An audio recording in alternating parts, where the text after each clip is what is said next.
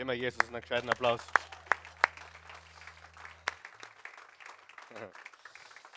Bleib noch kurz stehen, lass uns kurz beten, bevor wir heute zum Wort Gottes kommen. Guter Gott, wir danken dir für diesen Tag. Dies ist der Tag, den du gemacht hast, den du uns geschenkt hast, den du uns zur Verfügung gestellt hast als deine Verwalter, als deine guten Haushalter.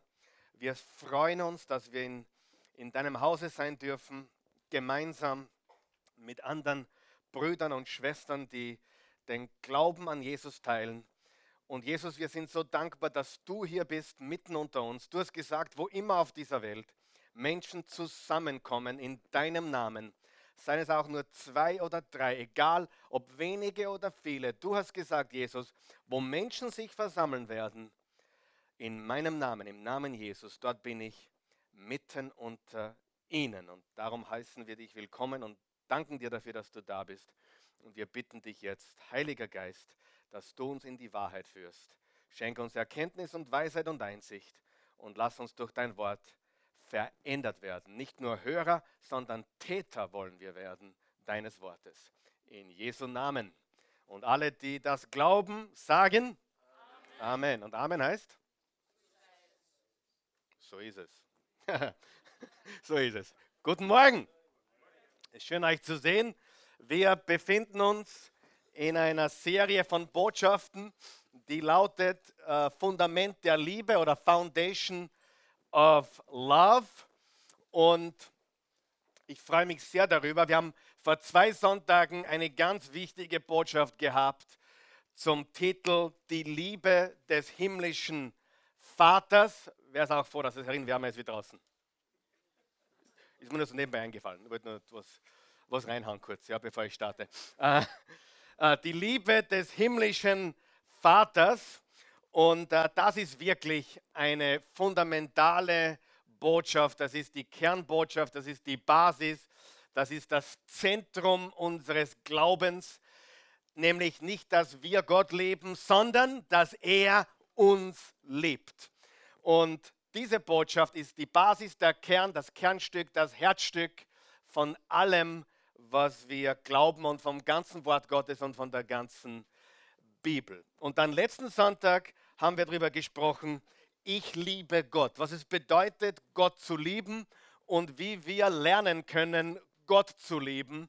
Und der ganz wichtige Vers war im Johannes, im ersten Johannesbrief, Kapitel 4, Vers 19, wir lieben ihn, weil er zuerst uns geliebt hat. Und an dieser Stelle wollen wir auch alle begrüßen, die uns zuschauen und zuhören. Wir freuen uns über dich und wir schicken dir mit einem kraftvollen Applaus unsere besten Grüße heute Morgen, weil wir wirklich froh sind, dass du hier mit uns dabei sein kannst, obwohl du nicht da bist. 1. Johannes 4, Vers 18 bis 19. Lass uns diese beiden Verse Sie sind auf deiner Outline, sie werden auch vorne eingeblendet. Lass uns diese beiden Verse noch einmal lesen, denn wir haben gesagt, diese Verse hier, die wir jetzt lesen, sind die Brücke von der Liebe des himmlischen Vaters zur Liebe, die wir zu Gott haben. Okay? Denn eines muss uns klar sein. Die Liebe, mit der wir lieben können, haben wir geschenkt bekommen. Das ist ganz wichtig zu verstehen. Und das, was wir heute sagen werden, ist unmöglich aus der Kraft des Fleisches, aus eigener Disziplin oder eigener Stärke. Wer von euch weiß, um wirklich lieben zu können, brauchen wir Gott. Wer hat ein paar Sonderfälle in seinem Leben, wo Vergebung notwendig ist und selbst bist du nicht in der Lage, aber er gibt uns die Kraft zu vergeben, zu lieben, auch wenn diese Person nicht gerade liebenswürdig ist. Amen. Ganz wichtig. Also die Liebe muss von ihm kommen. Und darum 1. Johannes 4, Vers 18 und 19. Furcht ist nicht in der Liebe, sondern die vollkommene Liebe, die Liebe Gottes, treibt die Furcht aus, denn die Furcht hat mit Strafe zu tun. Wer sich nun fürchtet, also wer noch Angst hat, ist nicht vollkommen geworden in der Liebe. Daraus lernen wir, wer Gott wirklich kennengelernt hat, hat Ehrfurcht vor ihm aber keine Angst, weil die Liebe Gottes uns von aller Angst frei macht. Im 2. Timotheus 1, Vers 7 steht, Gott hat uns nicht den Geist der Furcht gegeben, sondern, sag einmal, sondern, sondern den Geist der Kraft, der Liebe und Besonnenheit, klares Denken. Und dann steht, Vers 19, wir lieben ihn, weil er uns zuerst geliebt hat. Oder der tiefste Grund für unsere Zuversicht liegt in Gottes Liebe zu uns. Wir lieben, weil er uns zuerst geliebt hat. Also meine Zuversicht liegt nicht darin, dass ich ein guter Mensch bin, liegt nicht darin, dass ich Gutes getan habe, liegt nicht darin, dass ich äh, gehorsam war. Meine Zuversicht liegt darin, dass ich einen himmlischen Vater habe, der mich liebt, no matter what. Egal was. Amen. Das ist die Zuversicht, die wir verstehen müssen. Egal, was du gestern getan hast oder vorgestern oder noch in den Morgenstunden der letzten Nacht. Es spielt keine Rolle. Es kann vielleicht dein Leben zerstören, aber es ändert nichts an der Liebe, die Gott zu dir hat. Und das muss deine Zuversicht sein.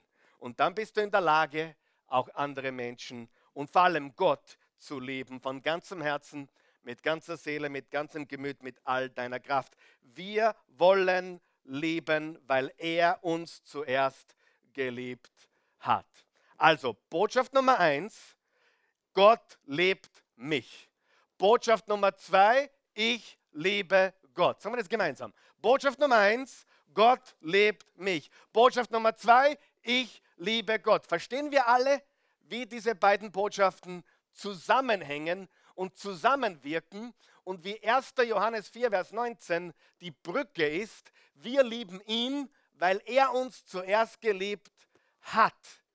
Darum musst du Botschaft 1 verstehen, damit du beginnen kannst, Botschaft 2 zu leben, Gott zu lieben, von ganzem Herzen, mit all deiner Kraft, mit all deinen Gedanken, mit deinem ganzen Verstand. Wir werden heute die Herausforderung, sagen wir Herausforderung, Challenge, werden wir heute noch ein bisschen aufdrehen.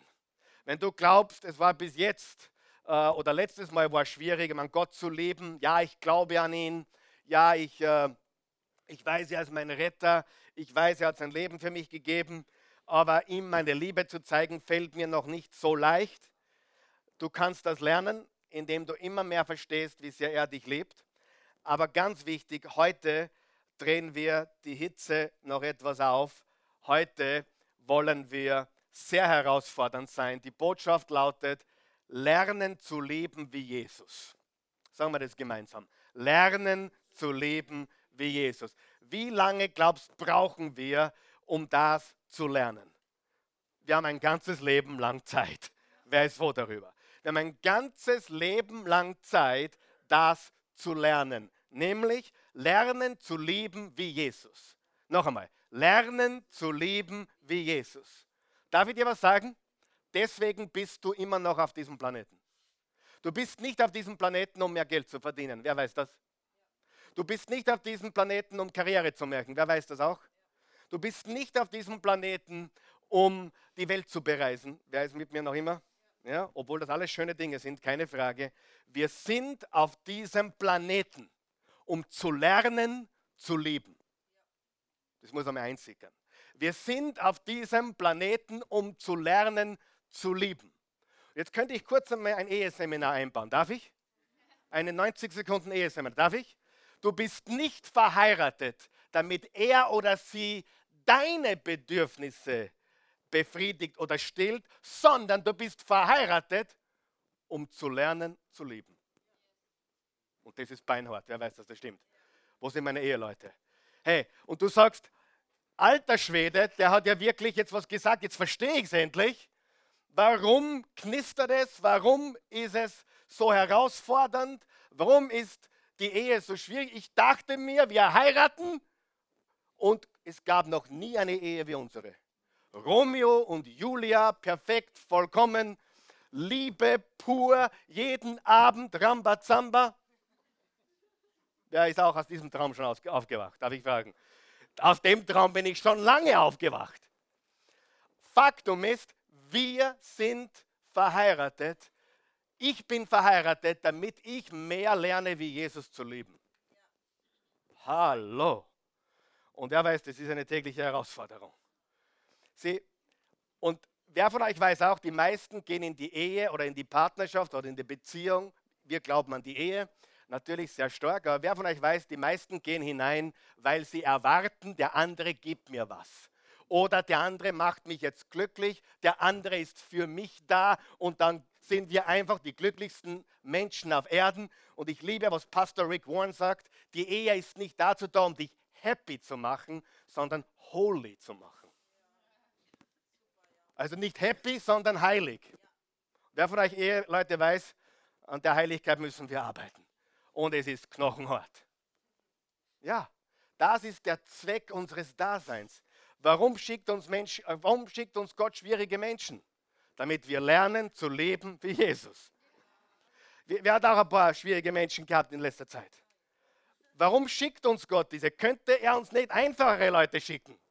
Nein, er schickt uns schwierige Leute, weil der Zweck des Lebens ist, zu erkennen, dass Gott mich liebt, Gott zu lieben von ganzem Herzen, mit ganzer Seele, mit ganzer Kraft und unseren Nächsten wie uns selbst.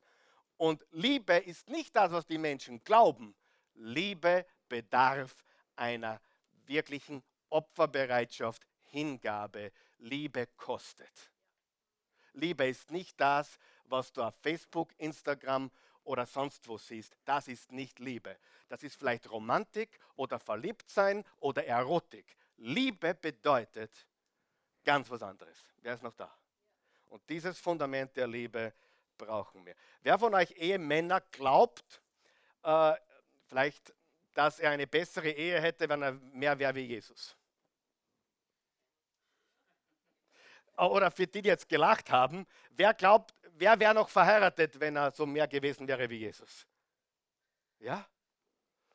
Wer von euch glaubt, mehr werden wie Jesus ist der Schlüssel zu ziemlich vielem im Leben? Wer von euch weiß, diese Botschaft ist sehr herausfordernd und, und schwierig. Aber wer von euch weiß, das könnte ein Schlüssel sein für alles andere im Leben. Die wichtigste Lektion im Leben, die wichtigste Aufgabe im Leben, und dazu bist du auf diesem Planeten, ist zu lernen, zu leben wie Jesus. Zu lernen, zu leben wie Jesus. Deswegen bist du da. Deswegen gibt es die Gemeinde. Deswegen gibt es eine Familie. Und deswegen gibt es Feinde und Anfeindungen und Knistern in Familien, in Gemeinden oder überall, weil Gott will, dass wir lernen zu lieben. Und daran wird die Welt erkennen, dass wir seine Jünger seid, dass wir Liebe haben zueinander. Als Jesus am Kreuz hing, machte er sieben letzte Aussagen. Sieben letzte Aussagen. Die erste Aussage war, ich habe es aufgeschrieben auf einer eurer Outline, wir beschäftigen uns heute mit der dritten, nur mit der dritten, nur mit der dritten Aussage. Aber als Jesus am Kreuz hing, sagte er sieben Aussagen. Die, die, die letzten Worte Jesu am Kreuz. Das letzte war, Vater, in deine Hände lege ich meinen Geist. Damit ist er verstorben. Das erste war, Vater, vergib ihnen, denn sie wissen nicht, was sie tun. Das zweite war, Amen, ich sage dir, noch heute wirst du mit mir im Paradies sein. Das hat er gesagt zu dem einen Schächer, Verbrecher, der sich zu ihm gewandt hat, während er am Kreuz hing. Wer von euch glaubt, es ist immer noch rechtzeitig, Jesus anzunehmen? Ja? Auch am, am Kreuz, ohne Taufe, ohne Firmung, ohne Erstkommunion. Jesus hat ihm gesagt, noch heute wirst du mit mir im Paradiese sein. Dann die dritte ist, die werden wir uns heute anschauen, die lasse ich kurz aus. Die vierte, mein Gott, mein Gott, warum hast du mich verlassen? Das bedeutet, dass Jesus unsere ganze Dunkelheit, unsere ganze Finsternis, unsere ganze Sünde geschmeckt hat. Dann hat er gesagt, mich dürstet. Das ist sehr, sehr paradox. Das lebendige Wasser sagt, ich habe Durst. Er wurde Mensch für uns, er ist für uns gestorben. Es ist vollbracht, war das sechste. Und das siebte, Vater, in deine Hände lege ich meinen Geist. Und liebe Freunde, wer von euch sieht das Herz Jesus in diesen Aussagen? Wer von euch würde sich um alles andere kümmern? Ah, mir geht es so schlecht, ich leide jetzt. Und wer sieht, dass Jesus an andere gedacht hat, während er am Kreuz hing? Das ist unfassbar. Wenn du diese Aussagen liest, wird dir bewusst, dass Jesus am Kreuz hing ohne Selbstmitleid, ohne, ah, oh, warum muss ich so leiden? Natürlich hat er unfassbare Qualen erlitten, aber was war an vorderster Front? Andere Menschen. Vater, vergib ihnen, denn sie wissen nicht, was sie tun. Noch heute wirst du mit mir im Paradiese sein. Und heute die dritte Aussage. Und du musst eines wissen, kurzer, kurze Vorgeschichte, bevor Jesus ans Kreuz genagelt wurde, war er schon vollkommen fertig. Äh, eigentlich hat es für viele schon zum Sterben gereicht, was er vorher schon erlebt hat. Äh, er wurde äh, ausgepeitscht mit 39 Geißleben. 40 war die Todesstrafe. Die sind dann praktisch da umgefallen, kollabiert und, und verblutet. Er hat 39 bekommen, ist dann noch äh, mit seinem eigenen Kreuz hinaufgemarschiert auf der Straße, auf der Via della Rosa, oder wie heißt Via della Rosa, hinauf auf Golgotha. Und er war völlig fertig, gegeißelt, kein Schlaf. 24 Stunden wurde er herumgereicht vor, vor drei römischen Prozessen, drei jüdischen Prozessen, alle sechs Prozesse illegal, weil sie in der Nacht stattgefunden haben. Und dann kam er dorthin, keine Flüssigkeit, ein immenser Blutverlust. Und bis auf einen einzigen Mann waren nur Frauen da. Bis auf einen einzigen Mann, sein bester Freund Johannes, waren alle elf Jünger weg. Wer kann sich sowas vorstellen? In der dunkelsten Stunde deines Lebens verlassen dich alle, bis auf ein paar Frauen oder und ein einziger Mann, nämlich Johannes. Lesen wir diese Passage kurz, okay? Johannes 19, Vers 25 bis 27. Bei dem Kreuz, an dem Jesus hing, standen seine Mutter. Wer kann sich das vorstellen? Wer hat Söhne? Wo sind die Mütter? Wer von euch kann sich vorstellen, was die Maria erlebt hat? Bei dem Kreuz, an dem Jesus hing, standen seine Mutter und ihre Schwester sowie Maria, die Frau von Klopas und Maria aus Magdala. Hier werden vier Damen genannt. Die heißen fast, glaube ich, alle Maria. Manche glauben, es waren sogar sechs Frauen, also sechs verschiedene, weil man wusste nicht mehr, bei so viel Marias hat man es zählen. Ver, ver, äh, man hat, weiß nicht, ob da ein paar doppelt erwähnt wurden oder nicht, aber es waren mindestens vier Frauen aus dem Leben Jesus gegenwärtig, möglicherweise sechs. Aber die Mutter Jesu war da. Als Jesus seine Mutter sah und neben ihr den Jünger, den er besonders geliebt hatte, natürlich Johannes, sagte er zu seiner Mutter, liebe Frau, das ist jetzt dein Sohn. Dann wandte er sich zu dem Jünger und sagte, sieh, das ist jetzt deine Mutter. Dann nahm der Jünger die Mutter Jesu zu sich und sorgte von da an für sie. Diese Aussage scheint auf den ersten Blick nicht so wichtig. Aber Jesus sagt nichts Unwichtiges. Aber Jesus zeigt Gottes Erbarmen, Gottes Liebe, Gottes Gnade, Gottes Zuneigung auch in diesem Satz oder diesen beiden Sätzen. Liebe Frau, das ist jetzt dein Sohn und siehe, Johannes, das ist jetzt deine Mutter. Wir wissen aus der Geschichte, dass Josef, der Stiefvater und eigentlich Ziehvater von Jesus, bereits verstorben war. Er war wahrscheinlich schon gute zehn Jahre tot. Wir wissen, dass Jesus zwölf Jahre alt war. Im Lukas 2 steht das geschrieben. Und wir wissen, dass äh, Josef da noch lebte. Aber von dem Zeitpunkt an, vom zwölften Lebensjahr an, sieht man Josef nirgendwo mehr erwähnt in der gesamten Bibel. Er ist wahrscheinlich gestorben, das heißt, die Mutter Maria, die Mutter Jesu, war eine Witwe. Eine Witwe. Und wir wissen aus der Geschichte, dass die Mutter Jesu dann Teil der ersten Gemeinde war in Jerusalem und dass sie noch zwölf Jahre lebte. Sie lebte nach der Kreuzigung Jesu noch zwölf Jahre. Und was macht Jesus hier am Kreuz? Er sorgt für seine Mutter. Am Kreuz. Was hat Jesus zu geben? Nichts. Was hat Jesus? Nicht einmal die Kleider am Leib gehörten noch ihm. Er hatte nichts. Er hatte keine Besitztümer, er hatte keine Reichtümer, aber was tut er trotzdem am Kreuz? Er tut etwas ganz Wichtiges. Er ehrt seine Mutter, er sorgt für seine Mutter und er schenkt ihr emotionale Unterstützung. Was lernen wir aus dieser Passage? Wir lernen aus dieser Passage, was es bedeutet, zu leben wie Jesus. Sagen wir das nochmal gemeinsam. Lernen zu leben wie Jesus. Aus dieser Passage lernen wir, was es bedeutet, zu lieben wie Jesus. Und wir lernen auch, welches Herz Jesus hat für Menschen, die leiden. Maria hat gelitten. Alle haben sie gelitten. Jesus natürlich auch, aber seine Mutter hat extrem gelitten. Frage, hatte die Mutter Jesu ein schweres Leben? Stell dir mal vor, jetzt wird sie schwanger ohne Mann und eigentlich, der Josef wollte sie schon verlassen und wollte ihr andichten, sie hätte irgendwas Komisches gemacht oder wäre untreu gewesen. Äh, sie hat äh, alle möglichen Sachen erlebt. Sie hat dann das, ihren erstgeborenen Sohn Jesus in, in einem Stall auf die Welt gebracht, unter äh, subhygienischen Bedingungen. Die ganze Zeit war sie emotional bedient mit diesem Burm. Und die Bibel, die Bibel sagt, dass, er noch, dass sie dann noch vier Söhne hatten und zwei Mädchen mindestens. Das heißt, Jesus hatte Halbgeschwister, mindestens vier Halbbrüder und mindestens zwei Halbschwestern. Interessant ist, dass die nicht da waren.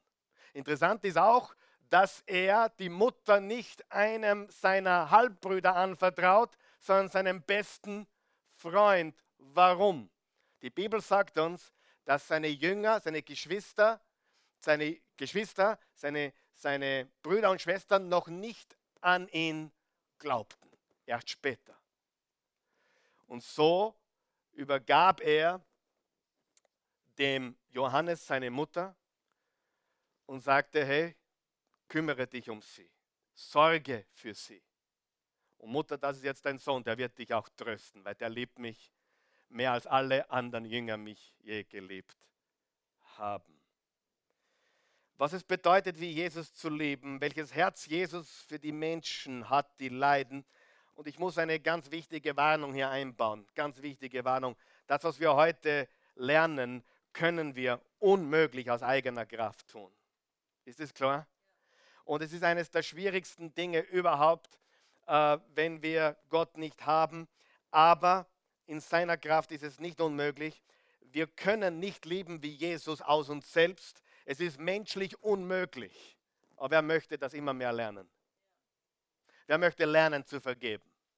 Wer möchte lernen loszulassen? Wer möchte lernen zu leben? Wer möchte lernen weniger egoistisch zu sein? Wer möchte lernen mehr für andere Menschen da zu sein? Darf ich fragen?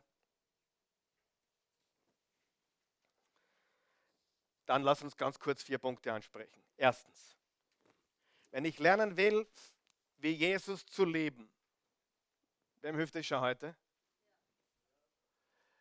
Praktische Liebe. Und ich glaube, davon brauchen wir dringend mehr. Auch hier in dieser Gemeinde, als Christen im Allgemeinen. Wir müssen praktisch leben. Ich sage euch ganz ehrlich, wo ich stehe in meinem Leben. Ich komme mir vor wie wenn wir viel gute Lehre haben, aber ich weiß, wir müssen mehr tun.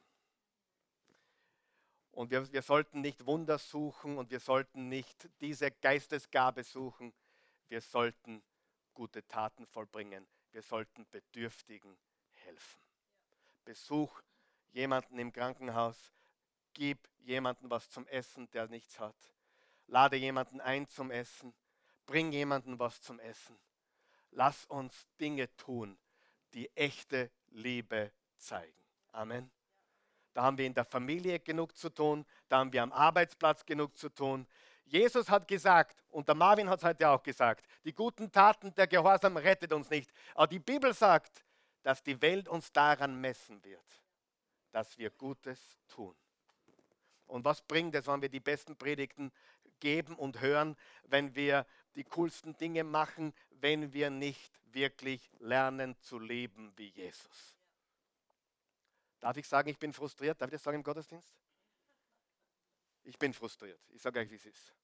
Ich bin mit meinem Christendasein nicht zufrieden. Ich bin nicht zufrieden. Ich möchte Menschen besuchen. Ich habe schon begonnen damit. Ich möchte Gutes tun. Ich möchte Menschen geben, die nichts haben. Ich möchte Gutes tun. Wer auch? So, also lass uns diese Herausforderung heute annehmen. Erstens, erstens, ich muss für meine eigene Familie sorgen. Ich muss für meine eigene Familie sorgen. Wenn ich leben will wie Jesus, dann muss ich erstens einmal für meine eigene Familie sorgen. Jetzt pass mal gut auf. Du sagst jetzt, naja, das macht auch der Diktator von Nordkorea. Richtig. Zu dem komme ich gleich. Wer von euch weiß, selbst Verbrecher leben ihre Kinder. Zumindest die meisten. Aber zu dem komme ich gleich noch. Parke diesen Gedanken kurz in deinem Hinterkopf, der kommt nochmal. Trotzdem beginnt es in unserer Familie. Und inmitten seines Schmerzes macht Jesus drei Dinge. Drei Dinge macht er. Er, er sieht seine Mutter, steht jetzt vor am Kreuz. Plötzlich sieht er seine Mutter. Seine Mutter sieht ihn, sie machen Augenkontakt und er schenkt ihr seine totale Aufmerksamkeit. Wer von euch weiß, Liebe kann man auch mit Aufmerksamkeit beschreiben. Das zweite, Jesus sorgt für seine Mutter. Er hat nichts, aber er gibt ihr das, was er hat, nämlich seinen besten Freund und seine ganze emotionale Unterstützung. War sie stolz auf ihn? Garantiert. Und das dritte, Jesus schenkt ihr emotionale Unterstützung. Er ehrt sie, er sorgt für sie und er gibt ihr emotionale Unterstützung. Sagen wir mal ganz ehrlich, wer von euch, wenn du leidest, denkst du an niemanden außer dich selbst? Wer weiß, dass das stimmt? Weißt du, warum Menschen egoistisch sind? Leiden macht Menschen egoistisch. Dann kommt das Selbstmitleid ich armer, dreckiger Wurm ich. Sehr viel Egoismus, nicht nur, aber sehr viel Egoismus, den wir heute in der Welt haben, ist auf Selbstmitleid beruht. Wie schlecht es mir geht. Schau nicht so komisch, mich betrifft das, dich betrifft es. Wenn ich leide wie ein Hund, glaube mir, das Letzte, was ich denke, ist an dich. Sagen wir das mal ganz ehrlich? Ich frage mich, warum muss ich so leiden? Warum ist mir das passiert? Warum gehe ich durch dieses Tal des Todes? Was macht Jesus? Jesus leidet wie keiner von uns. Und er hat nicht gesagt, Entschuldigung, jetzt kann ich nicht an euch denken, ich sterbe gerade am Kreuz. Ich bin gerade gekreuzigt worden, bitte gibt's mal Break. Nein, nein, nein. Inmitten seines Leidens sieht er die Not anderer. Ist nicht gewaltig? Er ehrt sie, er sorgt für sie, er schenkt emotionale Unterstützung. Jesus sieht seine Mutter und gibt ihr alle Aufmerksamkeit der Welt. In einer Welt, Entschuldigung Frauen, ich muss die Wahrheit sagen, wo Frauen nichts waren, hat Jesus ständig Frauen gehoben. Er hat ständig den Status der Frauen gehoben. Wisst ihr, warum die Kirche damals so explodiert ist? Nicht wegen der Wunder. Nein. Die Menschen haben plötzlich etwas erlebt, was es vorher nicht gab. Jetzt gibt es plötzlich keine Sklaven mehr, die werden aufgenommen. Es gibt plötzlich keine Menschen mehr, nämlich Frauen, die weniger wert sind. Jesus hat Frauen gehoben und die Jünger haben es in der ersten Gemeinde nachgemacht. Das war der größte Faktor für das Wachstum der Urkirche. Frauen wurden gelebt und auf Gleiches gestellt mit dem Mann. Das hat Jesus gesagt. Wer ist froh von den Frauen? Was hat Jesus getan? Er hat sich um seine Mutter gesorgt. Und es, es steht geschrieben im 2. Mose 20, das vierte Gebot, Ehre deinen Vater und deine Mutter. Respekt und Aufmerksamkeit deinem Vater und deiner Mutter gegenüber. Das Letzte, was Jesus macht, ist, seine Mutter zu respektieren, für sie zu sorgen. Schaut im 1. Timotheus 5 steht, Vers 3 bis 4. Unterstütze die Witwen, die alleinstehend sind. Wenn eine Witwe, Maria war eine Witwe, oder? Wenn eine Witwe aber Kinder oder Enkel hat, sollen diese zuerst lernen, für das eigene Haus gewissenhaft zu sorgen und der älteren Generation Empfangenes zu vergelten. So nämlich gefällt es Gott. Was sollten Kinder und Enkelkinder tun? Vater und Mutter ehren und wenn es Zeit, wenn die Zeit kommt, sie versorgen, pflegen und für sie da sein. Meine Frau und ich, ich würde für die Christi sorgen, egal was passiert. Ich weiß, sie würde das hundertprozentig tun für mich. Und ich werde es hundertprozentig für meine Mutter tun, für meine, ich habe zwei Mütter, wird ein bisschen interessant. Und ich werde es auch für meinen Vater tun, wenn er nicht mehr kann. Es ist ganz wichtig, dass wir verstehen, dass es die Aufgabe der Kinder ist. Wer weiß, in der Bibel steht, die Eltern sollten die Kinder versorgen. Wer vielleicht weiß, es steht auch, die Kinder sollten sich bei den Eltern revanchieren. Hundertprozentig. Und der Tag wird kommen, da wird dich deine Mutter vielleicht brauchen, dein Vater vielleicht brauchen. Und da musst du deine Zeit aufbringen für deine Eltern. Das ist sehr wichtig. Und Maria erlebte unvorstellbare emotionale Schmerzen ihr gesamtes Leben. Maria ist da. Sie ist da. Die Jünger waren nirgends außer Johannes. Im Sprüche 17, Vers 17 steht, ein Freund steht alle Zeit zu dir, auch in Notzeiten hilft er dir wie ein Bruder. Wer hat seinen Freund? Darf ich fragen? Weißt du, die meisten von uns haben keine Freunde. Sagen wir ganz ehrlich, wir haben nicht einmal einen einzigen. Ich schon. Ich glaube, ich habe ein, zwei Freunde, die für mich da sein werden, wenn die Hölle ausbrechen würde. Das glaube ich. Ich glaube auch, dass meine Familie da wäre für mich, wenn bei mir die Hölle ausbrechen würde. Aber weißt du, dass die meisten Menschen keine Freunde haben? Nämlich Freunde, die nicht deswegen da sind in deinem Leben, weil du ihnen was bringst, sondern weil sie da sind, du hast gar nichts mehr zu geben und du bist ähm, trotzdem da.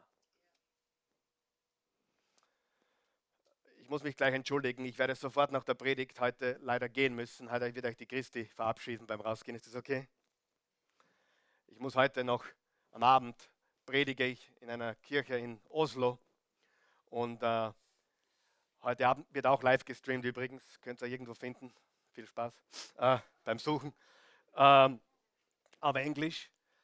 Aber ich, ich, mein, mein bester Freund, Edward John Hughes, wir haben eine Geschichte, seit wir 16 Jahre sind. Wir sind jetzt 31 Jahre befreundet. Es hat ein paar Unterbrechungen gegeben, wo wir uns nicht verstanden haben. Ein paar theologische Sachen, wo ich nicht mit konnte. Und ein paar theologische Sachen, wo er anders sieht als ich. Aber wer von euch weiß, Jesus verbindet uns in allem. Und es gibt immer noch Differenzen theologischer Natur. Ja? Äh, aber das ist kein Hindernis in unserer Liebe zueinander und unserer Liebe zu Jesus. Als sein Vater verstorben ist 2003, und ich sage euch das nicht, um euch zu beeindrucken, aber ich sage euch das nur, um euch, euch zu erzählen, was ich getan habe. 2003 ist sein Vater plötzlich gestorben. Er ist plötzlich in seinem äh, Easy Chair, in seinem Stuhl im Wohnzimmer einfach, das Herz hat einfach aufgehört zum Schlagen. Er war keine 65 oder keine 70. Und ich habe geschaut, ob ich einen Flug kriege. Die, teuer, die, billigsten Flüge gleich heute an dem Tag noch waren 1500 Euro damals. Habe ich gesagt, nein, es geht gar nicht. Ich habe mich ins Auto gesetzt und ich bin 22 Stunden non-stop nach Oslo gefahren. Ich war vorher noch nie in Norwegen. Ich habe mich ins Auto gesetzt. Es war ein schwarzer Passat damals. Und es war ein, ich, in, in der Nacht sind wir weggefahren. Ich habe einen Beifahrer mitgehabt, um, um, um, um, um falls, falls ich mal schlafen muss kurz. Und wir sind nonstop nach Oslo gefahren. Wir waren 15 Stunden dort, um ihn zu trösten und der Beerdigung beizuwohnen und mit seiner Mama zu sein. Und 15 Minuten später sind wir 22 Stunden zurückgefahren, nonstop. Und ich sage dir das, weil ich weiß, er würde das für mich tun. Ein paar Jahre später war er für uns da. Ist, hat extra seinen Amerika-Aufenthalt abgebrochen und hat auf seine Kosten ein Ticket gekauft, das hat damals mehr als 2000 Dollar gekostet, nur um zwei Tage mit uns zu verbringen. Und ich sage dir, das ist mehr als wunderbar, oder? Das ist Freundschaft. Und wenn du so jemanden nicht hast, ganz ehrlich, hast du keinen Freund. Sind viele Menschen höflich zu dir, aber glaube mir, die höflichsten lieben dich nicht unbedingt. Wisst ihr, dass wir in einer Zeit leben, wo man sich hinter Höflichkeit versteckt? Höflichkeit ist die neue Moral. Es gibt Studien darüber und super äh, Referate darüber. Höflichkeit ist die neue Moral. Egal was du tust, Hauptsache du bist höflich. Weil gegen Höflichkeit kann man nichts machen. Auch wenn Neid und Eifersucht und Hass im Herzen ist. Solange du höflich bist. Verstehst du mich? Das ist die Zeit, in der wir leben. Wir leben in einer kalten, höflichen Welt.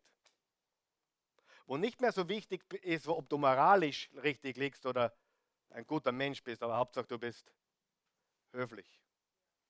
Übrigens, die Bibel sagt, sei freundlich, aber es gibt auch genau aus dem Herzen, es ist ganz wichtig, das zu verstehen. Ah, ich komme nicht weiter heute. Ist das okay? Obwohl ich am Flughafen muss, komme ich nicht weiter. Ist wurscht, oder? Vielleicht, vielleicht wartet das Flugzeug auf mich. Ehre deinen Vater und deine Mutter. Ein Freund steht alle Zeit zu dir. Auch in Notzeiten hilft er dir wie ein Bruder. Was ist das allererste? Wenn du leben willst wie Jesus, dann musst du deine Eltern lieben. Deinen Vater, deine Mutter, deine Kinder, deine Geschwister und in größter Not da sein. Nicht in ein Heim schicken,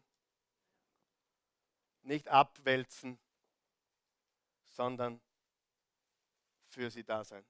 Ja? Seid nicht begeistert, oder?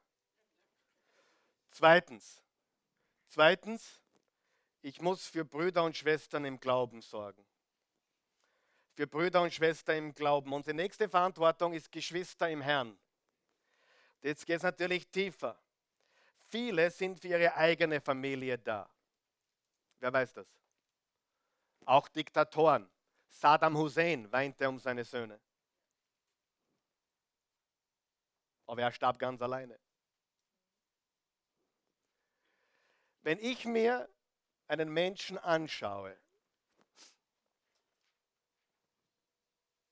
oder ich formuliere es anders, jemand, der vernarrt ist in seine eigenen Kinder, hat nicht unbedingt Kinderliebe. Ob du Kinderliebe hast, zeigt sich, ob du andere Kinder lebst, die nicht dein Fleisch und Blut sind. Freund, einen guten Vater sieht man nicht daran, wie, wie vernarrt er in seinem Burm oder in seine Tochter ist. Nicht notwendigerweise. Einen guten Vater und Menschen sieht man darin, dass er Kinder liebt, die nicht ihm gehören. Tut mir leid. Eigene Kinder kann jeder leben. Das ist keine Weltklasse-Leistung. Hallo? Schau mir, schau mir Eltern an, die ihr erstes Kind auf die Welt bekommen. Das können die egoistischsten Eltern sein, die es auf dem Planeten gibt, aber sie lieben ihr Kind, richtig? Und darum, wenn du wissen willst, ob jemand wirklich Kinder lieb hat, schau dir an, ob dieser Mensch auch andere Kinder liebt. Bin gleich fertig. Stimmt das? Galater 6, Vers 10. Solange wir also noch Zeit haben, wollen wir allen Menschen Gutes tun, besonders denen, die mit uns durch den Glauben verbunden sind. Galater 6, Vers 2. Helft einander, eure Lasten zu tragen, so erfüllt ihr das Gesetz, das Christus uns gibt. Ich muss nicht nur für meine eigene Familie da sein, ich muss auch für andere Menschen und für Glaubensgeschwister da sein. Drittens, jetzt wird es noch, noch heavier. Bist bereit? Wer ist bereit für die Herausforderung? Und du sagst, naja, das ist aber, eigentlich hätte man im, im, im Februar eine, Ehe, eine Eheserie wieder gewünscht. Und du heute gut zuhörst. Wer glaubt, das errettet deine Ehe? Hier. Hallo? Wer glaubt, dass man eine bessere Ehebotschaft gar nicht bringen kann? Wenn du heiratest, weil du was willst, stopp. Wenn du heiratest, weil du dich jemandem hingeben willst, go. Ehe ist nichts zum Nehmen, Ehe ist lieben zu lernen. Hm, vergeben zu lernen. Darüber hinwegschauen zu lernen. Vergessen zu lernen. Die Fernbedienung abgeben zu lernen. Da tue ich mir ganz schwer. Wir haben, ein, wir haben ein falsches Konzept von Liebe. Drittens, ich muss den Schmerz anderer sehen, auch wenn ich selbst voller Schmerzen bin. Jetzt wird es immer schwieriger. Warum? Wenn wir leiden, Freunde, denken wir nicht an andere, wir denken an uns. Darf ich was behaupten? Wir sind alle durch und durch egoistisch. Schau nicht so scheinheilig. Das ist die Wahrheit. Wir sind alle egoistisch. Ich weiß, ich bin egoistisch. Fleischlich veranlagt. Ähm, an was denkst du oder an wen denkst du, wenn du richtig leidest? Am Kreuz dachte Jesus an andere. Er dachte an andere, nicht an sich selbst. Vater, vergib ihnen, sie wissen nicht, was sie tun. Die, die ihn ans Kreuz genagelt haben. Der neben ihm, der zuerst noch geschimpft hat, noch heute wirst du mit mir im Paradies sein. Mutter, Frau, dein, dein neuer Sohn und Johannes, deine Mutter. Und er hat die beiden zusammengebracht, um füreinander da zu sein. Wow. Wenn ich verkrümmt im Bett liege und leide, fällt es mir schwer, an jemand anderen zu denken. Da möchte ich bedient werden. Da möchte, da möchte ich, dass die Christi mir die Füße einbalsamiert. Da möchte ich, ja, dass sie, ja, ich möchte bedient werden. Ich bin ja so arm, richtig? Ich bin ja so ein armer Hund. Wer weiß, dass das stimmt? Wenn wir leiden, wenn wir in Schwierigkeiten sind, dann denken wir meistens nur an uns selbst. Was tut Jesus? Er denkt an andere. Philippa 2, Vers 5. Das ist die Haltung, die euren Umgang miteinander bestimmen soll. Es ist die Haltung, die Jesus Christus uns vorgelebt hat. Er hat es uns vorgelebt. Am Kreuz, aber nicht nur am Kreuz natürlich, aber am Kreuz ganz besonders. Und jetzt kommen wir zum vierten Punkt und jetzt hilfe dir richtig, wenn du willst. Willst du, willst du, dass wir uns gegenseitig helfen jetzt? Wem hilft das heute? Wer sagt, das brauchen wir alle miteinander? Und Pastor, du brauchst das ganz besonders. Ganz genau, ganz genau. Wir brauchen das alle. Lernen zu leben wie Jesus. Wie oft wenn die Herausforderungen groß sind, auch hier in der Oase oder, oder äh, in der Familie, denke ich mir, ich bin schon ein armer Hund. Was ich alles durchmachen muss. Und, und die, sind, die sind so fies zu mir. Warum können sie nicht netter sein zu mir? Warum müssen sie schon wieder so fies reinschauen? wir denken ständig, wie schlecht es uns gehen, wenn wir leiden. Viertens, Jetzt wird es noch heavier. ich muss anderen helfen. Wenn ich, je, wenn ich lernen will, wie Jesus zu leben, muss ich anderen helfen, selbst wenn mir niemand hilft. Wow. Anderen helfen, selbst wenn mir niemand hilft. Das ist die schwierigste aller Lektionen. Mir hilft niemand, aber ich helfe trotzdem. Das ist doch ultimative Liebe, oder? Meine Frau kann mir nicht mehr helfen, ich helfe ihr und liebe sie trotzdem oder umgekehrt. Ich muss anderen helfen, selbst wenn mir niemand hilft. So, und warum ist es so wichtig, was ich jetzt sage? Weil ich von ganzem Herzen glaube, wenn du anderen hilfst, wenn dir niemand hilft, kannst du nicht depressiv sein. Es ist unmöglich. Kannst du nicht. Du kannst nicht wirklich down sein. Ich bin manchmal down, du bist manchmal down. Wir sind manchmal schlecht drauf. Warum sind wir schlecht drauf? An wen denken wir? Ich, mich, meiner, mir, wir vier. Es ist schier unmöglich. Klammer auf, es gibt wahrscheinlich psychische Krankheiten, die ich nicht verstehe, Klammer zu. So ehrlich muss ich sein. Ich bin kein Doktor und kein Psychiater. Darum möchte ich das Klammer auf. Möglicherweise gibt es Dinge, die wirklich krankheitsbedingt sind, die Depressionen verursachen. Aber ehrlich, damit, damit habe ich mich nie beschäftigt. Ich weiß für mich, einen normalsterblichen Typen, wenn ich an andere denke statt an mich selbst, dann erlebe ich Freude. Ja? Wenn ich meine Frau über mich stelle, erlebe ich Freude. Wenn ich ein Egoist bin, wenn ich an mich denke, geht es mir dreckig. Ja? Stimmt das oder nicht? Also, willst du Heilung? Hilf anderen, wenn es dir niemand hilft. Willst du Heilung? Besuch jemanden Kranken, obwohl du selber nicht weißt, wie du aufkommst. Gib, obwohl du selber knapp bist. Willst du Heilung? Hilf jemanden, der nicht helfen kann. Ich muss anderen helfen, wenn mir niemand anderer hilft. Gut?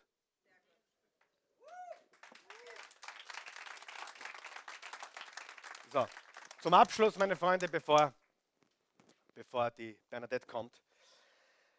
Ähm, mir, fällt noch, mir fällt noch ein Vers kurz ein, den möchte ich euch vorlesen. Zwei Verse. Hör, hör ganz gut zu, weil es steht nirgends. Bitte ganz, schreib dann auf und hör ganz gut zu. 2. Timotheus, Kapitel 3, Vers 1 bis 2. 2. Timotheus 3, Vers 1 bis 2. Außerdem sollst du wissen, Timotheus, dass in den letzten Tagen, sage mal letzten Tagen, ich bin kein Endzeitprediger, aber ich glaube, wir leben schon in den Tagen der letzten Zeit. Die, die, die Zeichen der Zeit sind so gigantisch und so allgegenwärtig. Wir leben in den letzten Tagen dieses Planetens. Wie lang das sein wird, wissen wir nicht, aber alles, was die Bibel vorhergesagt hat, sieht man jetzt schon. Die ganze technologische Entwicklung, all diese Sachen. In den letzten Tagen der Welt schwere Zeiten kommen werden. Was? Ich mir dachte, es wird immer schöner auf der Welt. Es wird immer leichter. Schwere Zeiten werden kommen. Jetzt pass auf, denn die Menschen werden nur sich selbst und ihr Geld leben. Hallo? Ich glaube, so war es noch nie wie jetzt, oder? Die Menschen werden nur sich selbst und ihr Geld leben. Sie werden stolz und eingebildet sein. Kennt man niemand heute, oder? Gott verachten und ihre Eltern ungehorsam und undankbar begegnen. Hat schon jemals eine Generation gegeben, die so respektlos war wie diese? Wahrscheinlich hat es eine gegeben, ich weiß es nicht, aber ehrlich, nicht böse sein, junge Leute. Einfach zuhören und sagen, okay, ich möchte es anders machen. Die Zeit, in der wir leben, die glaubt, es steht ihnen alles zu. Äh, man kämpft um fast nichts mehr, weil sie uns haben. Ich bin ohne Mama aufgewachsen. Meine erste Mama hat mich hat uns mit fünf, sechs verlassen. Dann kam meine, meine zweite Mama äh, und die hat ihr Bestes gegeben, aber ich bin nicht mit dieser Mama aufgewachsen. Ich habe kämpfen müssen, werde auch kämpfen müssen in seinem Leben. Und ich sage dir, wir leben in diesen, ich lese es noch einmal. Du sollst wissen, Timotheus, dass in den letzten Tagen der Welt schwere Zeiten kommen werden. Denn die Menschen werden nur noch ihr Geld lieben und sich selbst. Sie werden stolz und eingebildet sein, Gott verachten und ihre Eltern ungehorsam und undankbar begegnen. Wir leben, der, wir leben bereits in der zweiten Generation, wo der durchschnittliche Österreicher nicht mehr weiß, was das Christentum ist. Ich bin aufgewachsen in den 70er, 80er Jahren. Jeder in meiner Fußballmannschaft wusste, wer Jesus war.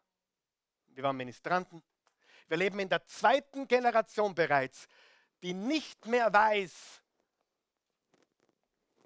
Weihnachten, Jesus etc. Freunde, und es wird nicht besser. Es distanziert sich mehr und mehr. In dieser Zeit leben wir. Und es ist Zeit, dass die Liebe Gottes, dass wir Gott leben, weil wir wissen, wie er uns erlebt, und dass wir beginnen zu lernen, zu leben wie Jesus. Amen. Steh mal bitte auf. Guter Gott, ich danke dir von ganzem Herzen für jeden Menschen hier und der zuschaut. Ich bitte dich, dass du deine Liebe offenbarst, dass deine Liebe jetzt ganz klar und deutlich in das Herz und in die, in die Leben der Menschen kommt. Wenn du hier bist oder zuschaust und hast noch keine persönliche Beziehung zu Gott, du kennst ihn nicht als den liebenden Gott.